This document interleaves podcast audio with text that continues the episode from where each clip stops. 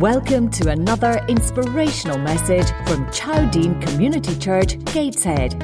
For more information about Chowdene, visit www.chowdene.org.uk. We hope you enjoy the podcast.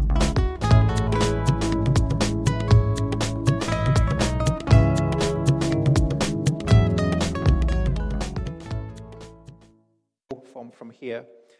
And I would start just talking about the challenge that we face as church in the fight to win people's eternal souls is that the world, I would argue, has never been farther away from God. But the opportunity for the church has never been greater. Because what I'm observing, what I'm seeing is that, that we're in the age of, what I'm saying, the age of fluidity.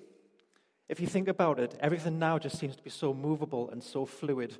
And if you look at how society is engaging and interacting now, what it means to be human, the definition of marriage, sexuality, are all things now that are all intermovable and, and fluid.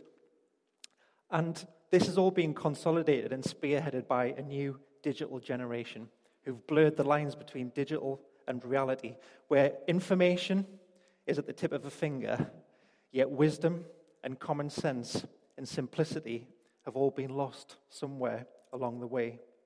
Elections and key decisions now affecting the world are all being influenced by social media. And we're now seeing the emergence of Generation X. People who've been born this side of the year 2000 are actually turning 18 this year.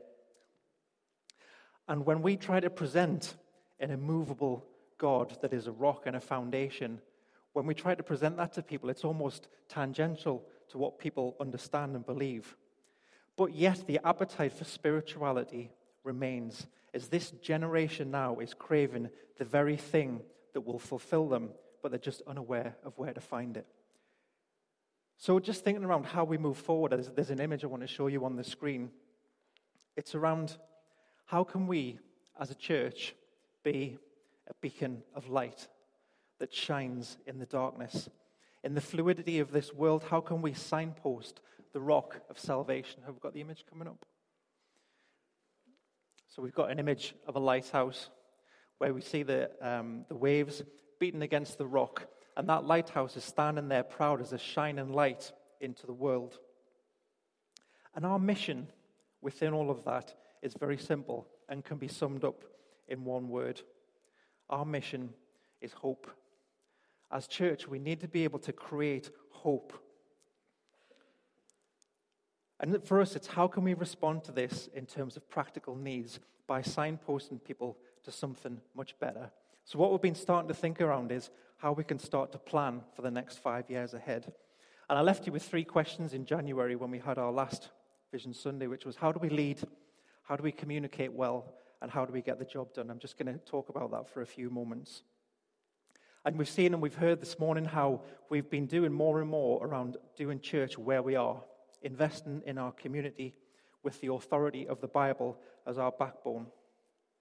And as we create hope, what we need to do is to make ourselves available because people will seek out availability above all. So I just want to read just a, a short passage of scripture which will hopefully give us some context to that. Um, it will appear up on, on the screen in a second. And it's from 1 Chronicles chapter 12. And we can see that David is amassing an army to claim God's promise. And it begins where it says, These are the numbers of men armed for battle who came to David at Hebron to turn Saul's kingdom over to him, as the Lord had said. From Judah, carrying shield and spear, 6,800 armed for battle. From Simeon, warriors ready for battle, 7,100. From Levi, 4,500. And then it goes on just to talk about all of the people who were amassing to claim God's promise.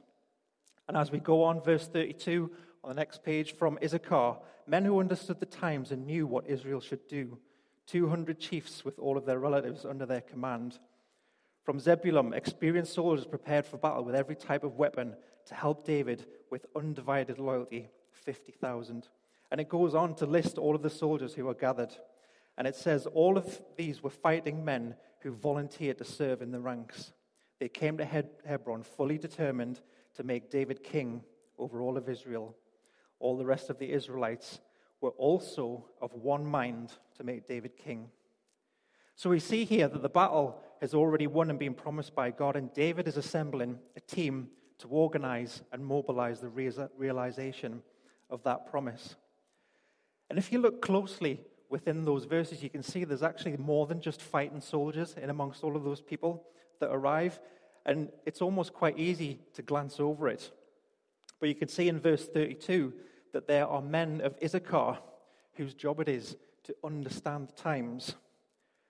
And we also see that in amongst the soldiers, there's logistics and supply chain teams as well, equipping the army with the tools that they need to secure the battle. So we see there's armor bearers and shield bearers who are working alongside the troops in there. From over 300,000 soldiers, there's over 1,200 officers and 43,000 armor bearers. So, over the last six months, we've been just looking at all of the different elements of church and what we do. And what we really want to do is that we want Chowdene Church to become the best version of itself. And how do we think around stepping forward with purpose for the next season of what God has in store?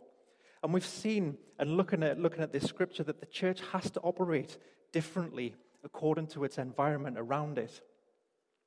We can see that we, we remembered uh, just recently, Remembrance Sunday, where we just saw um, during the First World War how um, they were deploying 19th century tactics of bayonet charges against Gatling guns. And very quickly after that, military strategy changed. And the whole thing that you have to think around is around how can you make it through there with your soldiers and with your warriors intact. So we've been thinking around how do we organize and mobilize our church according to where we are now so we're roughly around about 150 in size. And we've done some great things in the community. We've been doing lots. We've been investing in people. But we've kind of stayed the same numerically. And what we really want to do is to grow so that we can increase our impact and ultimately win more souls for Jesus.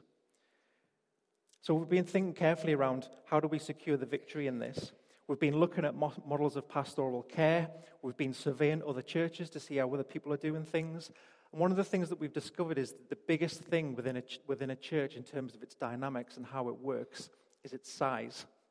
So, actually, different denominations of church who are the same size can actually operate very similar, but same dominant denomination of church that's small versus the same denomination of church that is large will operate very differently. And what we're looking at at the moment is how do we um, create that next um, um, piece of energy that takes us forward and, and gives us the boost that we need to move into a new season of what God has for us. So, believe it or not, it's about five years since we started on this uh, strategic plan. And as we've seen this morning, there's been some great things that we've done. If we just have a look at the next slide here, one of the things that we did five years ago is that we looked at what season all of our different areas of church are in. So we looked at spring, summer, autumn, winter. We saw there were some great things going on with our children and, youth work and things going on in the community that we wanted to invest more in. Um, so we brought Esther in uh, as a result of that. Um, we wanted to make sure that we were doing all of our things on a Sunday morning in terms of worship and teaching with excellence. And then looking further on, there's some areas and elements that we felt were really important to us, but we weren't doing as well as we could. And a lot of that was because of the growth and size of who we were. We recognized that it was becoming harder and harder to maintain relationships with people uh, and to um, help people on their journey of discipleship. So, as we've been thinking forward around how can we um, lead the church forward, if you just bring up the next slide, can anybody remember the, the hungry caterpillar from when they were little? Yeah, yes my favorite story from when I was little is that caterpillars, as we all know, are on a journey of transformation, aren't they? They're on that journey to become something beautiful. And if you've ever looked at a caterpillar, it's amazing just to see how they actually move from one place to another when you see all the little legs working in unison. And as we're on a journey, what we need to do is to look at how we can move forward collectively, like it said in those verses where they were all of one mind and they were clear on where we're going. Because I don't know about you, but I've never actually seen a caterpillar trip over its own legs before. It, it does it very carefully. But as humans and, and um, as, as a body of people, we just need to be mindful of thinking around how we move that collectively so we're not kind of moving together like a little concertina.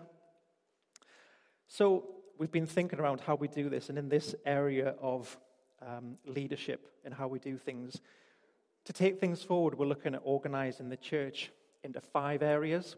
And what we've done is we've mapped out all of these five areas and all the ministries within them. So, for the purposes of this morning, I'm just going to talk around each one and then um, we'll pick this up again in January. So, if we look at the next slide, um, we're looking at organizing the church in these five areas. So, we have our core ministries in the middle that we begin on a foundation of prayer. And we recognize that that was one of the areas that we wanted to invest more time in, that it was um, central to everything that we do. So last year, as you know, we appointed Sarah uh, as senior leader within that role, not just to organize prayer meetings, but to actually champion prayer right across everything that we do, that the culture of prayer is interwoven into all of the things that we do. Discipleship is the second core element in that, is around how can we encourage people in their journey of faith? For those who are Christians, how can we um, encourage them more to get into the Word? Um, how can we encourage and equip people to be going out and sharing the good news of Jesus? And how can we actually be bringing people on the start of that journey? Just thinking back to this Generation X who are really as far away from Jesus as you can imagine, how can we introduce people on this journey of discipleship? And then the third one is pastoral care. How do we create a model and a framework that encourages us to develop good relationships with each other, uh, with the Lord, and with our outside community. And then, side by side with that, equipping those three teams, is that we're looking, we're looking at operational teams. The operational team, as we've seen without that scripture, are our armor bearers, the facilitators, the people who equip the army. And for Chowdene, that means things like people to be able to manage budgets, people to be able to um, look at how we can resource other teams well, um, how we're doing things legally and compliantly, and how we can actually mobilize the church in a positive way. And then the final one is development. That, like the men of Issachar, we are always thinking around how does the church respond well to the times? How do we make sure that we're always looking to how we can win new souls for Jesus? How do we communicate well? So, in terms of resourcing these areas, as I mentioned before, Sarah was appointed as prayer uh, leader um, just last year. On the area of discipleship, um, just wanted to inform you that we've invited Terry to join the senior leadership team to look after discipleship. Terry's already leading our area of um, spoken ministry, and we want him to have a, a, senior role within this church to help to um, take us forward from there. So I'm bringing this to the church now that we've asked Terry to do that. If you want to have a think about that, have a chat with myself and the other leaders, and have a chat with Terry as well. Um, and we're proposing that we confirm Terry in post as soon as possible. Then the pastoral care element is that Stuart and Paul Anderson are going to double team on uh, looking after pastoral care. Um, both of them have got a heart for people and, and looking after, after people. And we're going to look at how we can develop an effective pastoral care model to grow relationships within our church. And on the left hand side, on the operational side, we are looking to bring in and appoint a new role within church. There's a job description on the info point if anybody wants to have a look at it. What we're essentially looking for is a chief armor bearer to report into the church senior leadership team to handle all of the operational elements of church to help equip and resource all of our ministries. And then the other side, which is the, the development side, is the area that I'm looking at at the moment. So, this is our um, idea of our framework and our starting point around how we want to take the church forward. And what we're going to be looking to do is um, when we catch up again in January for Vision Sunday Part 2, is that we will share our vision and our plan for each of these different areas of ministry. So you can get an idea and understanding of what's contained in there. And if you're not already involved in one, how you may be able to catch hold of it and get involved. Um, just one other thing that we've um, mentioned that within the finance report is that we are still looking for a building. It is our desire that we be back in the Low Fell area where a lot of our ministry and activity is happening. As yet, we still haven't been able to find anything. The latest is that we've been and visited Chowdene Children's Centre as a potential venue for us. We're talking to the council about that. Um, but we've been talking to them about that for, for, a few months now. And again, it's nothing confirmed, but it's just an avenue that, that we're exploring. So please keep on to praying that we'll be able to find a building that will suit our needs and our purposes soon. So, just quickly looking ahead to the end of this year and the start of next year, this idea around being a beacon and bringing hope within the people that we engage. Our Christmas theme this year is going to be Hope is Born. Hope is Born. And our carol service is going to be on the 16th of December. And then looking ahead into that, our um, theme for the church weekend in uh, January, if you haven't already booked up, is going to be Shine. How can we shine for Jesus? How can we be that beacon of light? We've got Jeff Lucas coming to speak to us, and it's going to be a great weekend. If you're not staying over, please come and join us for, for some of the sessions. I'd just like to ask the band to come back up um, as I'm wrapping up. I realize that I've rattled through this at, at quite a pace. If you do want to have a chat with um, some of the, the senior leaders about the plans and things that we've shared, please feel free to do that. They'll be hanging around at the end, anybody with the Chowdene badge on. I unfortunately uh, can't hang around because I've got a party at Mr. Twister's. Um, that's just how I roll these days. Um, but I will be here next year, but I've, uh, I've got to be over at Mr. Mr. Twister's by 20 to 1. Um, just while the band are getting ready, um, I would like to just read from um, Philippians 2.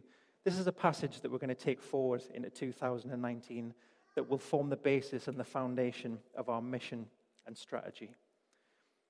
Therefore, if you have any encouragement from being united with Christ, if any comfort from his love, if any common sharing in the Spirit, if any tenderness and compassion, then make my joy complete by being like minded, having the same love, being one in spirit and of one mind. Do nothing out of selfish ambition or vain conceit. Rather, in humility, value others above yourselves not looking to your own interests, but each of you to the interests of others. In your relationships with one another, have the same mindset as Christ Jesus, who, being in very nature God, did not consider equality with God something to be used to his own advantage. Rather, he made himself nothing by taking the very nature of a servant, being made in human likeness, and being found in appearance as a man he humbled himself by becoming obedient to death, even death on the cross. Therefore, God exalted him to the highest place and gave him a name that is above every name, that at the name of Jesus, every knee should bow in heaven and on earth and under the earth, and every tongue acknowledge that Jesus Christ is Lord to the glory of God the Father. Therefore, my dear friends, as you have always obeyed, not only in my presence, but now much more in my absence, continue to work out your salvation with fear and trembling. For it is God who works in you to his will and act under to fulfill his good purpose. Do everything without grumbling or arguing, so that you may become blameless and pure, children of God without fault in a warped and crooked generations. Then you will shine among them like stars in the sky. Thanks, guys.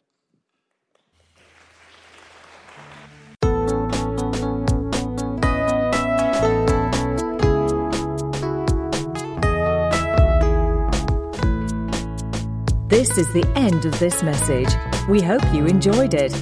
If you want to find out more about our church, please visit www.chowdene.org.uk and please take a minute to rate our podcast on iTunes.